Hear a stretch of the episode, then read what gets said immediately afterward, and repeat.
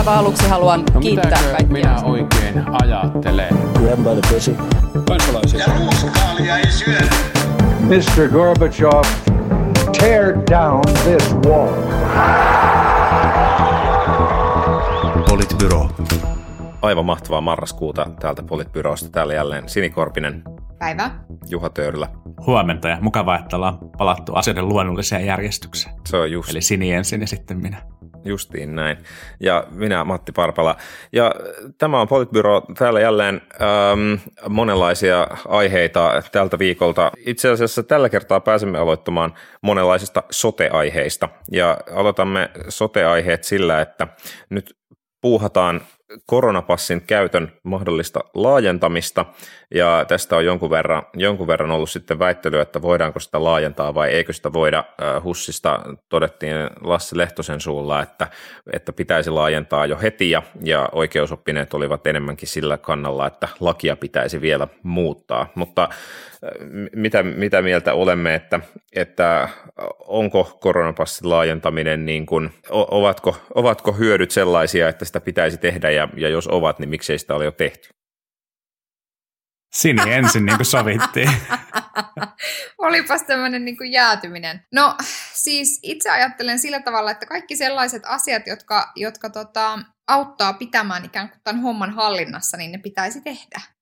Mutta siis, ja tarkoitan hallinnassa siis sellaisella tavalla, että et, että meillä ei niin kuin ryöpsähdä tämä tilanne enää uudelleen niin, että meidän pitää laittaa asio, niin kuin paikkoja kiinni. Niin siinä mielessä kyllä ajattelen niin, että, että se olisi ihan järkevää.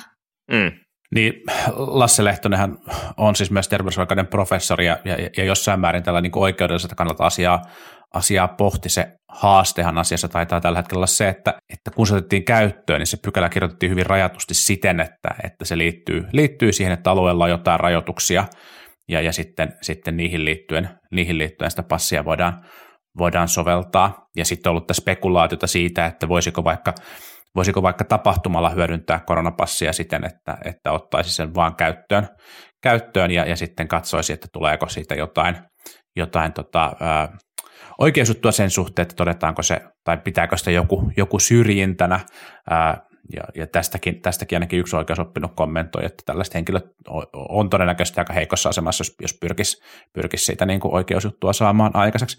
Mä, mun mielestä siis pitäisi, pitäisi, niin kuin, ää, pitäisi laajentaa käyttöä, jos, jos kokoomus teki jotain oikein tämän, tämän pandemian aikana, niin, niin hoputti tätä koronapassin käyttöönottoa. Se on eittämättä hyvä, hyvä idea ja, ja tota, se tota, luo, luo mahdollisuuden avata yhteiskuntaa, tukea aika pahasti kärsineitä toimialoja ja, ja mahdollistaa ihmisille hauskaa, hyvää, hyvää, kivaa, tarpeellista, sivistävää elämää kaupungeissa ja, ja, ja muuallakin tällaisessa tosi vaikeassa tilanteessa. Jossa me kuitenkin ollaan, me nähdään vaikkapa Tanskasta se, jossa rokotekattavuus on paljon korkeampi kuin, paljon korkeampi kuin Suomessa, niin siellä, siellä pohditaan tällä hetkellä sitä, että pitäisikö palata, palata rajoitustoimiin, ja, ja Suomessa on herätty siihen, että, että tällä viikolla todennäköisesti saavutettava 80 prosentin rokotekattavuus toisen piikin osalta, niin ei riitä siihen, että yhteiskuntaa voitaisiin avata, rajoituksia voitaisiin purkaa, koska edelleen se tehohoitoon joutuvien, joutuvien koronapotilaiden määrä on sen verran suuri, että jos sinne lähtee, lähtee reipas kasvu, kasvuaikaan, niin meillä on oikeasti terveydenhuolto haastavassa tilanteessa. Ja tässähän ei ole kyse pelkästään koronapotilaiden hoitamisesta, vaan siitä, että kaikki muutkin potilaat tässä hoitaa, joilla on vakavia tai ei niin vakavia ja kiireellisiä sairauksia. Ja, ja se, että, että jos, jos me toimitaan koronan suhteen vastuuttomasti, niin se ei tarkoita pelkästään sitä, että rokottamattomat ihmiset kärsii, kärsii siitä taudista, vaan se tarkoittaa siitä, sitä, että meidän terveydenhuoltojärjestelmä kuormittuu ja muutkin sairaat ihmiset kärsivät. Ja se on väärin. Niin. Ja koko yhteiskunta, y- yhteiskunta kuormittuu sitten välillisesti ja tulee niin kuin myöskin sitten taloudellisia haasteita ja kulttuuri kärsii ja ihmisten hyvinvointi ja kaikki muut. Eli kyllä tämä tauti, tauti täytyy saada selätettyä.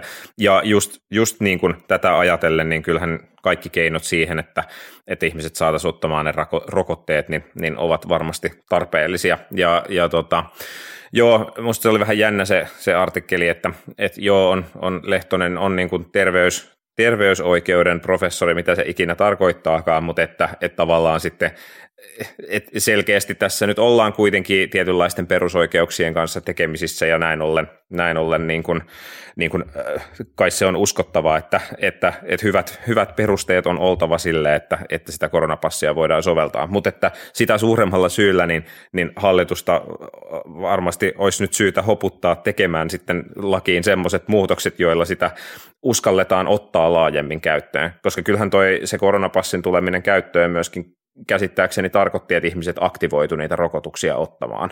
Et, et se rokotusten ottaminen lähti kasvuun ää, heti, Kyllä. kun tämä passi tuli käyttöön. Kyllä, ja sitten mua niinku ehkä muutenkin tässä tavallaan tämä niinku ikään kuin jotenkin filosofisempi aspekti siitä, että mikä siis ei kiinnosta ketään kettuakaan, mutta että sanonpa nyt kuitenkin, että että se tavallaan filosofisempi aspekti jollain tavalla siitä, että on niin kuin vapaus johonkin versus vapaus olla tekemättä jotain, niin jotenkin se niin kuin, ja sitten ikään kuin ajatellaan, että koska että mulla pitää olla vapaus kieltäytyä tästä rokotteesta silläkin uhalla, että se merkitsee sitä, että, että jos, mua, jos mulle käy niin kuin tässä tilanteessa, mä sairastun, niin, niin sitten yhteiskunta mua kalliisti hoitaa. Ja, ja silläkin, ja sitten mä tavallaan uhriudun siihen päälle vielä siitä, että kun mä en pääse niin kuin pub sen takia, että, että niin kuin, että mulla ei ole sitä koronapassia ja näin, että et ikään kuin miksi näiden ihmisten oikeus kieltäytyä siitä rokon,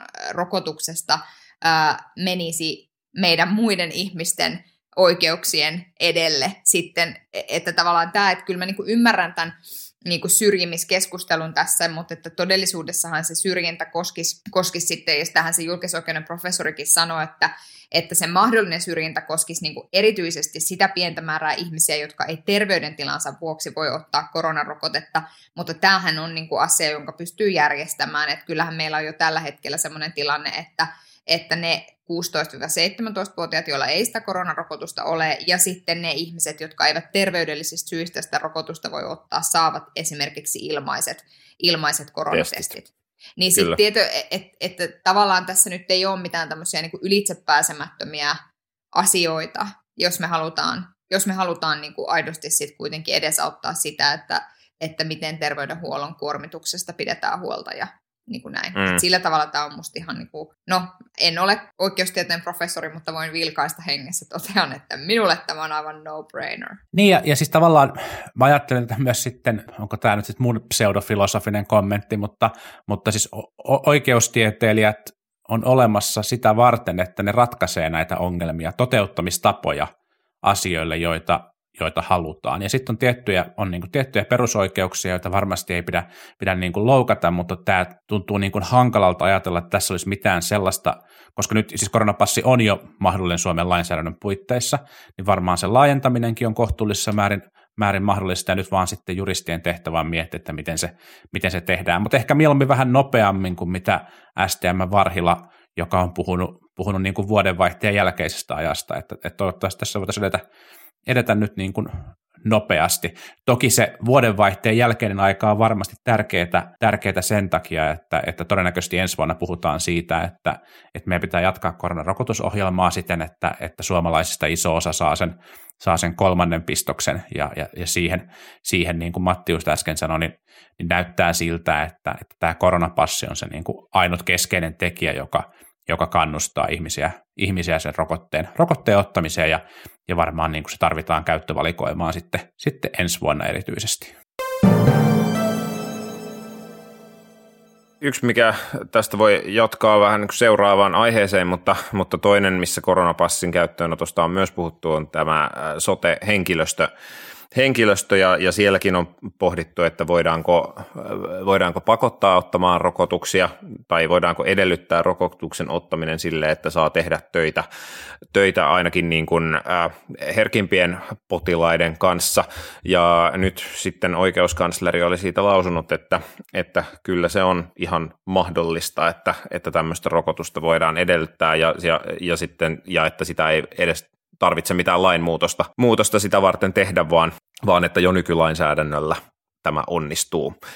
Siinä oli ehkä vähän jännä se, niin kun, mä en ole ihan varma, että miksi Tehy halusi siihen asiaan positioitua niin, että ei ole mahdollista, ellei lakimuutosta tehdä, että jotenkin asettua, asettua tässä vähän niin kuin poikkitailoin, jonka nyt sitten oikeuskansleri kuitenkin, kuitenkin tämän heidän kannan, kannan jyräsi.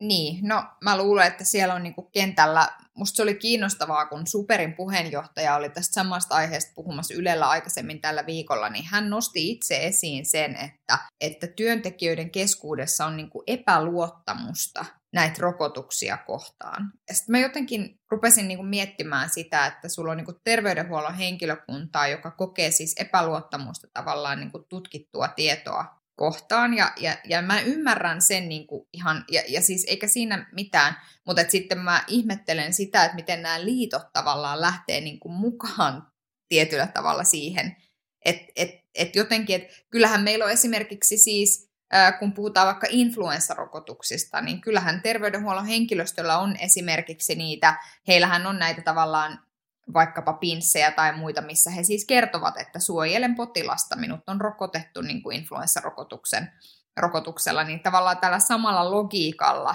tässä korona, korona, äh, koronapandemiassa, koronaepidemiassa. Ja sitten toisaalta se, että kun me tiedetään, että me tiedetään esimerkiksi se, että on ollut näitä tapauksia, joissa äh, nimenomaan tämmöiseltä rokottamattomalta hoitajalta on saatu se tartunta johon sitten on ikäihminen menehtynyt, niin kaikki tämän tyyppiset olisi, olisi sitten kuitenkin ihan hyvä ää, jotenkin eliminoida sikäli kuin voidaan. Ja sitten vielä se, että et, että toisaalta mä ymmärrän hyvin siis sen, että, että se huoli siitä, että jos me edellytetään sitä vaikka sanotaan ää, syöpä, syöpäpotilaiden kanssa ää, sairastavilta, niin millä tavalla sitten suhtaudutaan esimerkiksi kätilöihin, jotka työskentelee vastasyntyneiden kanssa, entä no sitten se vanhusten huolto ja, ja toisaalta siis se, että, että voidaanko me asettaa tietyn alan sisällä niin kuin jotenkin keskenään epätasa-arvoiseen asemaan näitä ihmisiä, niin se on niin kuin musta tietysti ihan hyvä kysymys. Et sinänsä mä niin kuin ajattelen, että, että sote, sote-henkilöstön samalla tavalla kuin mä ajattelen, että olisi hyvä, että he hankkisivat nämä influenssarokotukset ihan itsensäkin vuoksi, eikä pelkästään potilaiden vuoksi, niin, niin samalla tavalla mä ajattelen tämän koronarokotuksen kanssa. Mm. Mä oon sattuneesta syistä tässä viime päivien aikana vierailu kahdesti eri palvelutaloissa tai tällaisissa, mikä se on tuetun asumisen sote-yksikkö, mutta kuitenkin, kuitenkin paikassa, jossa on, on sekä vanhoja että, että sairaita ihmisiä ja jotenkin niin kuin, on niin kuin vaikea ajatella, että mä olisin ikinä mennyt vierailulle näihin paikkoihin ilman, että mä tietäisin, että, mä olisin, että mulla olisi rokotesuoja kunnossa. Se, se jotenkin se huoli siitä, että entä jos aiheuttaa jotain, jotain vakavaa toisten ihmisten terveydelle, niin se painaa ainakin mua jotenkin niin paljon, että olisi, olisi niin kuin hyvin hankala, hankala edes mennä sinne. Toki sitten varmasti, kun työtä tekee, niin se asia, asia niin kuin arkipäiväistyy, ja, ja muutenkin mä suhtaudun aika skeptisesti siihen, että onko tällaiset, tällaiset niin kuin suorat pakot parhaita tapoja motivoida ihmisiä, koska ne ehkä luo myös sellaista turhaa, turhaa vastakkainasettelua siihen, siihen asiaan. Koronapassi on oiva keino just sen takia, että, että se on pakko olematta pakko, ja, ja tota, sen, takia, sen takia toimiikin, toimiikin niin hyvin. Mutta sitten terveydenhuollon henkilökunnan osalta, niin paljon vähemmän vakavien tautienkin osalta edellytetään rokotuksia – niin jos meillä on yleisvaarallinen tauti, joka, joka niin kuin globaalisti tappaa valtavan määrän ihmisiä, niin mun mielestä, mun mielestä oikeuskanslerin kannanotto oli aika selkeä ja hyvä, ja, ja, ja, ja ne perustelut vaikutti näin niin kuin maalikon silmään osuvilta, joten, joten asia pitäisi olla siltä osin, siltä osin mun mielestä niin kuin käsitelty. Niin, mä en tiedä, tuleeko siinä tämmöistä edes työntekijäryhmien eri asemaan joutumista, kun se on kirjaus siis sanoo, että jos on sellaisissa asiakas- tai potilastiloissa, jossa hoidetaan tartuntatautien vakaville seuraamuksille alttiita asiakkaita, niin, niin kyllähän se on niin kuin, melkein jo voi ajatella, että jos nyt ylipäänsä ollaan sairaalassa tai terveyskeskuksessa, niin melkein kaikki tilat siellä sitten on sellaisia, jossa, jossa on ainakin joku, joku altis altis henkilö. Tai kotihoidon hommissa myöskään. Niin, kyllä, kyllä. Niin tavallaan, tavallaan kyllähän se sitten, ja, ja siis tässäkin niin kuin pitää nyt vielä muistaa se, että, että on olemassa niin kuin pakko, jolloin silleen oikeasti jokainen henkilö pakotetaan ottamaan rokote, ja sitten on niin kuin edellytys, joka tarkoittaa sitä, että joo, että sä voit olla ottamatta rokotetta, mutta sit sä kyllä et voi tehdä niinku niitä töitä tai, tai mennä sinne, mihin sä haluat tai tehdä sitä, mitä sä haluat. Ja, ja nämä on niinku kaksi eri asiaa, että eihän me, me ei ole niinku sillä tavalla –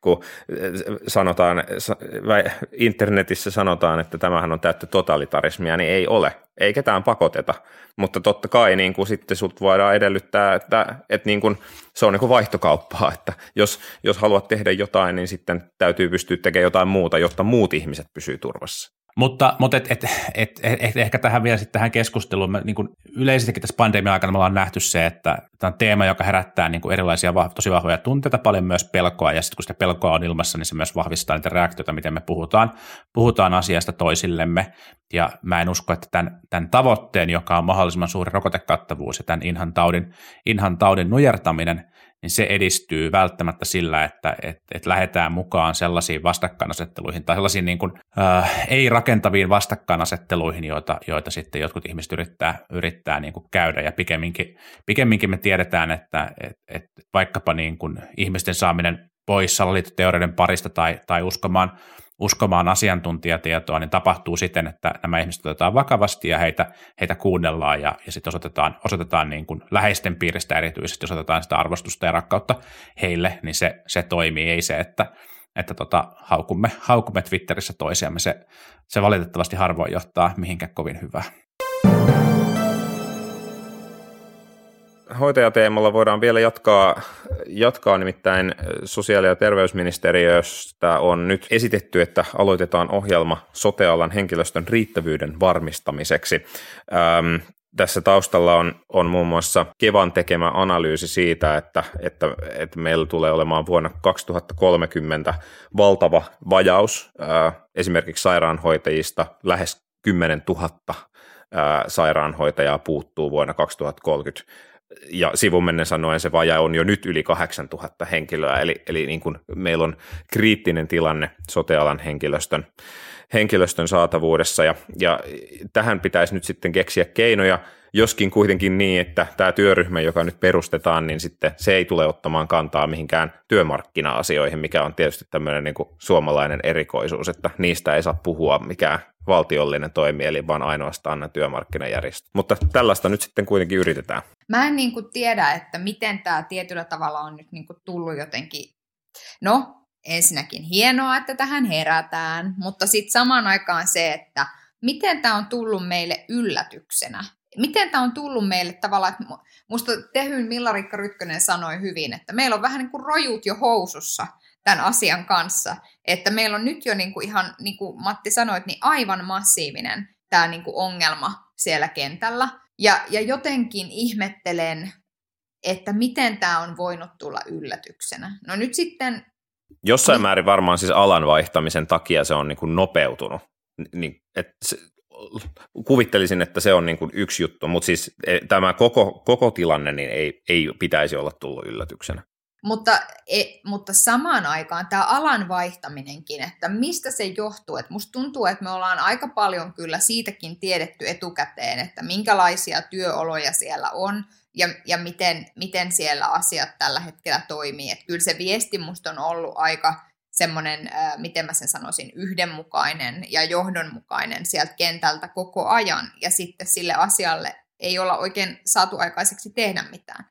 No nyt sitten kysymys tästä työryhmästä, että tilanteessa, jossa tiet, tietyt asiat on rajattu pois siitä pöydästä, niin voidaanko me odottaa, että sieltä syntyy mitään kauhean päräyttävää. Ja siinä mielessä esimerkiksi RKPn Henrikssonin avaus siitä, että, että sote-henkilöstön työrytmi muuttuisi niin, että he olisivat aina neljä päivää töissä ja kolme päivää lomalla, joka sitten tietysti välittömästi tuomittiin eri toimijoiden keskuudesta, että ei ole millään tavalla realistinen ja ei voi mitenkään mennä eteenpäin, niin musta on selvää, että me tarvitaan niin isoja rakenteellisia muutoksia siellä kentällä, jotta ne ihmiset, joita siellä tällä hetkellä on, eivät lähde menemään.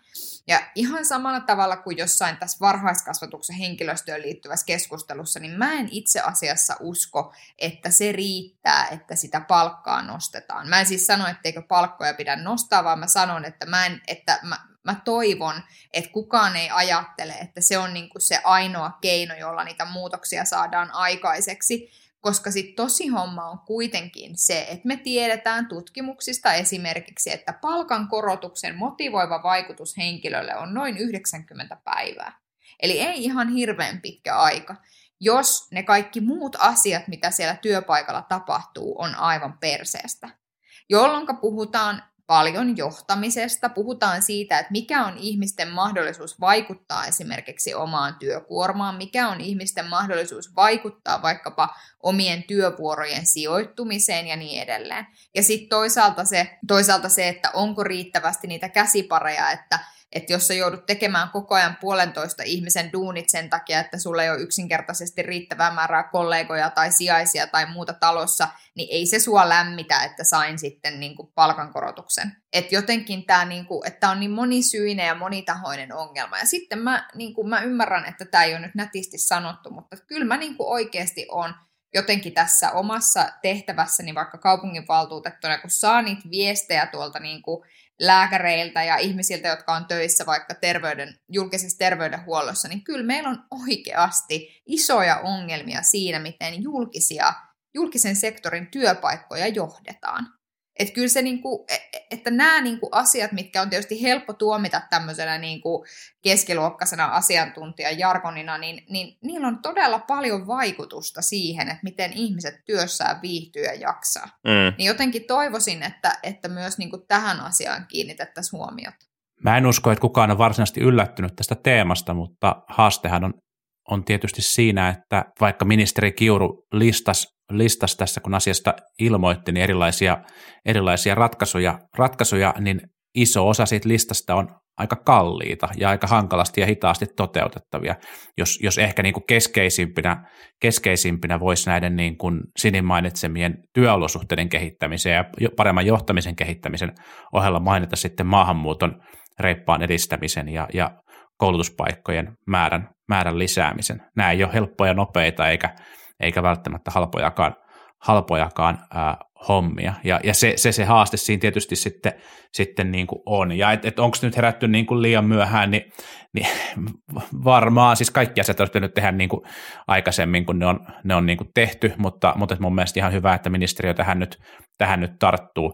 Kun puhutaan näistä resursseista, niin mainitaan tähän nyt vielä sekin, että kyllä mä oon myös huolissani STMn STM-resursseista siellä on, on tota virkamiehet tehnyt jo, jo pitkään ennen tätä nykyistä kriisiä, niin aika pitkää, pitkää päivää aika pienillä, pienillä resursseilla. Ja tota, se kaikki viesti, mitä kuulee, kuulee tutuilta, tutuilta virkamiehiltä muistakin ministeriöistä, niin viestii siitä, että STMssä ollaan, ollaan aivan ylikuormittuneessa tilassa. Ja me nähdään koko ajan, että miten tärkeää lainsäädäntöä tärkeää valmistelua STMstä pitäisi saada saada aikaiseksi, joten, joten toivottavasti semmoinen, semmoinen tota, valtionhallinnon resursseihin liittyvä populismi, populismi lakkaa ja me pysytään, pysytään niin kuin niitäkin resursseja, resursseja kasvattamaan. Mutta, mutta et, et, et kyllähän tämä on niin kuin, vaatii kombinaatiota, parempia, niin kuin parempien työolosuhteiden kehittämistä, maahanmuuttoa ja, ja koulutusmäärän lisäämistä, ja nämä kaikki on hitaita, hitaita keinoja, ja, ja, ja sille ei vaan niin kuin voi, voi oikein mitään. Mä kyllä suhtauduin myös siihen RKPn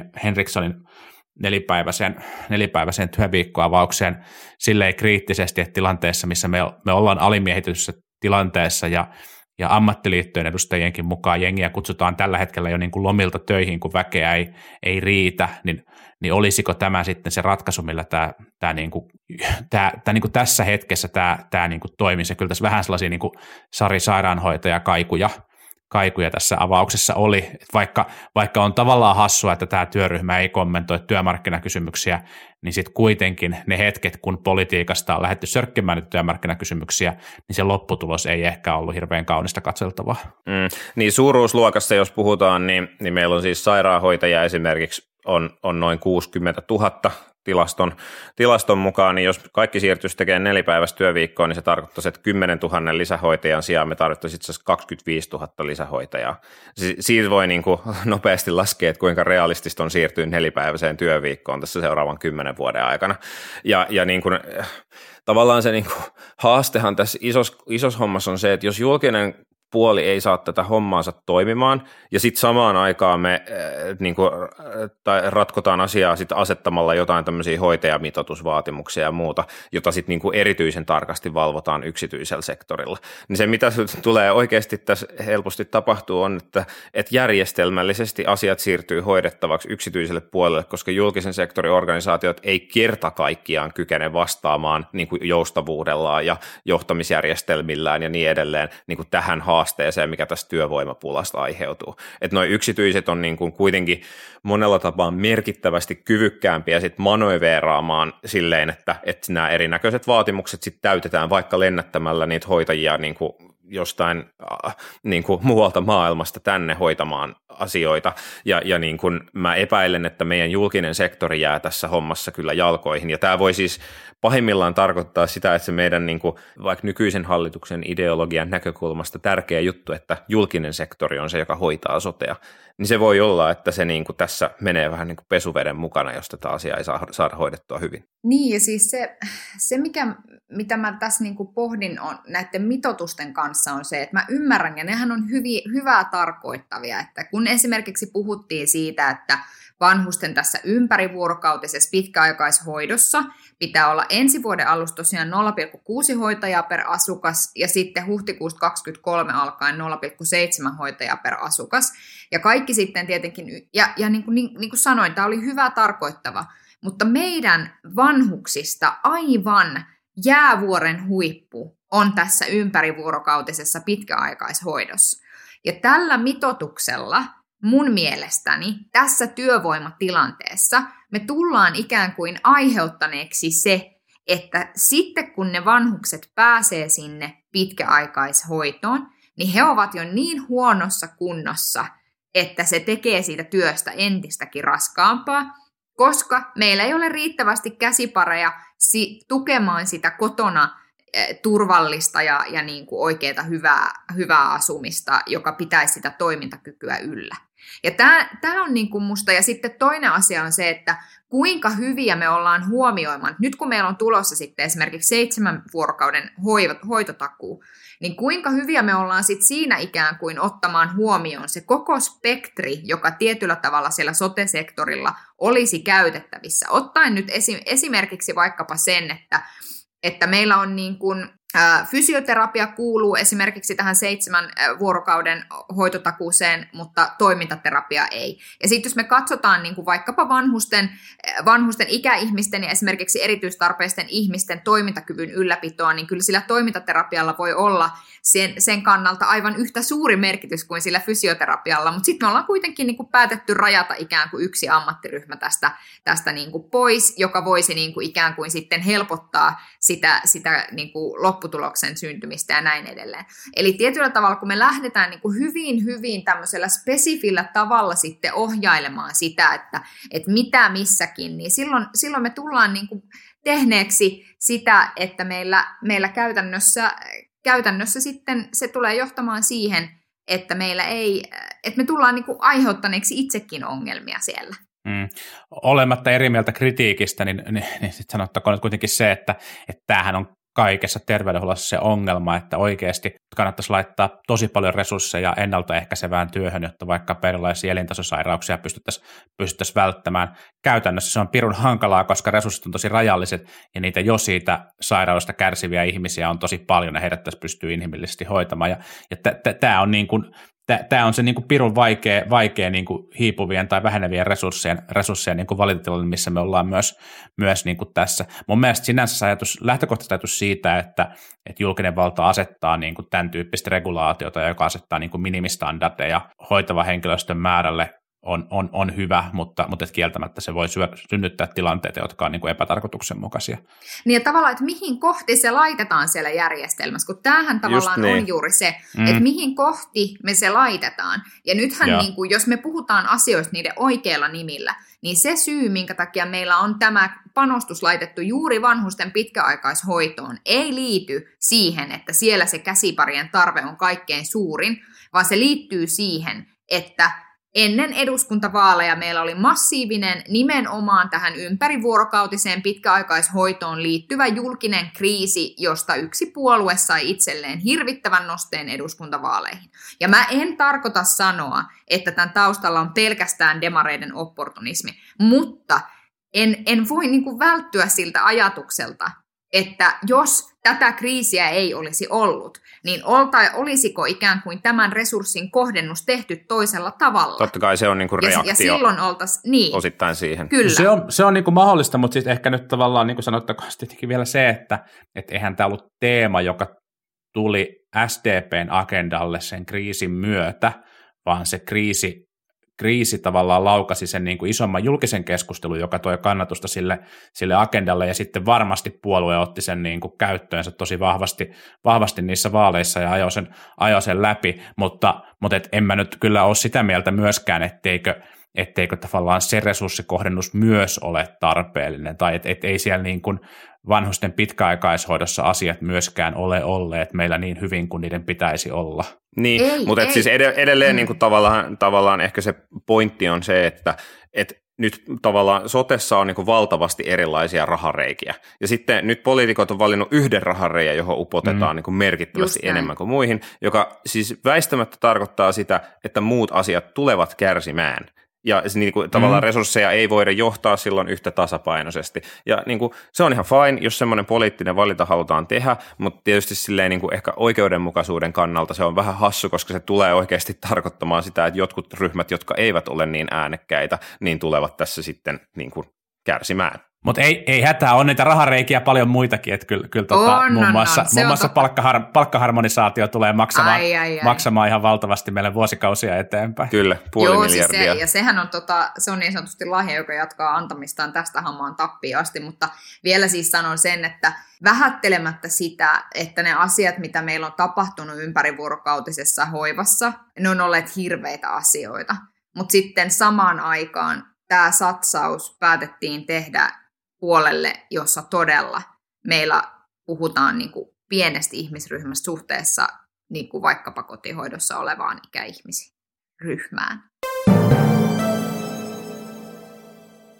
tässä kun jo päästiin miljardeihin, niin, niin miljardeista voidaan ottaa nyt sellainen kerättiläinen teema ja puhua Helsingin budjettiprosessista, koska ei ole enää valtuustopodcastia, joka tätä käsittelisi, niin kuka tätä sitten käsittelisi? Nimittäin äh, pormestari Vartiainen on päättänyt, äh, päättänyt muuttaa aiempaa, aiempaa budjetin valmistelutapaa ja konsultoida tai neuvotella muiden puolueiden kanssa jo ennen kuin sitten tätä varsinaista talousarvioesitystä tulee julkisuuteen. Ja tästähän ovat nyt sitten osa mielensä pahoittanut, koska ei sitten tätä pormestarin yksin tekemää tai tavallaan pelkästään pormestarin näkökulmasta valmisteltua talousarviota ei nyt sitten päästäkään mätkimään avoimesti samalla tavalla kuin aikaisemmin.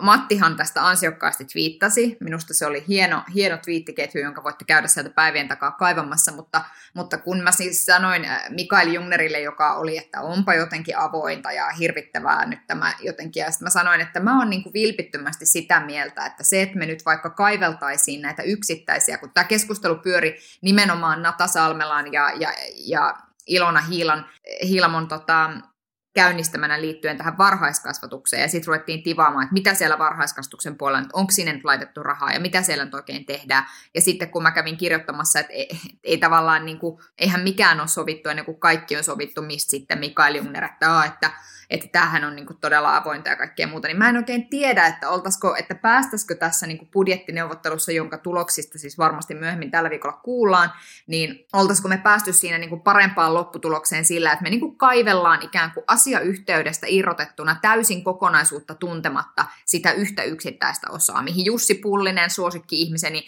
kävi heti kommentoimassa, että luuletko, että tätä ei sitten tehdä sen jälkeen, kun budjetti julkaistaan. No totta kai tehdään, mutta sitten me tiedetään myös se, että mikä se kokonaisuus on. Että se on aika iso, tai se on niin kuin eri asia mun mielestä siinä tilanteessa. Ja sen lisäksi se, että että silloin se pohja, mitä, mitä niin revitään sit julkisuudessa kappaleiksi, on, on sellainen, että siitä on olemassa jo jonkinlainen tavallaan yhteinen rintama, jolloin se ei niin kuin myöskään ole kiinni yksittäisen puolueen jotenkin tämmöisessä niin kuin arvovallassa. Niin kyllä mä niin kuin monella tavalla, ja sitten tietysti in essence se, että, että ihmisten valitsemat poliitikot kuitenkin tästä neuvottelee, niin ei se mun mielestä nyt niin kuin ihan hirvittävä epädemokraattista ole. Ja sanon tämän siis ihmisenä, joka ei ole niissä neuvotteluissa istunut, että, että, että jotenkin tätä vaan, et en, en ymmärrä, että miten tämä nyt on niin epädemokraattista, mutta ehkä se ole vaan minä. Mm. Niin, toki, toki siinä taitaa olla niin, että sä oot ehkä saanut briefejä aiheesta. Mutta tota, tota, no tota, aika hintsusti. Sitten sit kannattaa antaa, antaa palautetta. Tota, tota, tota, mä, mä siis mä, mä, mä ymmärrän, minkä takia pormestari Vartijainen halusi tehdä tämän tällä tavalla. Mun mielestä se ajatus siitä, että, että kasataan joukot, kasataan kaikki puolueet, osin erimieliset puolueet yhteisen ehdotuksen taakse ennen sitä julkista keskustelua, jolloin pyrittäisiin välttämään semmoinen niin julkisten irtopisteiden keräily, niin siinä on, siinä on ideaa, mutta mun on vaikea nähdä, että, että mikä on se, on se tavallaan niin kuin juridinen perustelu sille, että valmisteltu, viranomaisille valmisteltu dokumentti ei ole ei ole julkinen ja avoin ja ei ole, ei ole niin kuin kansalaiskeskustelun piirissä. Ja, ja vaikka tässä on tavallaan eittämättä niin kuin Helsingin puolueiden välisiin suhteisiin liittyviä hyötyjä tässä asiassa, niin kyllä mä suhtaudun aika kriittisesti siihen, että, että nyt tästä jää, tästä vai, keskeisestä vaiheesta jää kuitenkin kansalaiskeskustelu pois, kun me tiedetään, että sitten kun neuvottelutulos on saavutettu, niin se, se, ne muutokset siinä on todennäköisesti aika pieniä.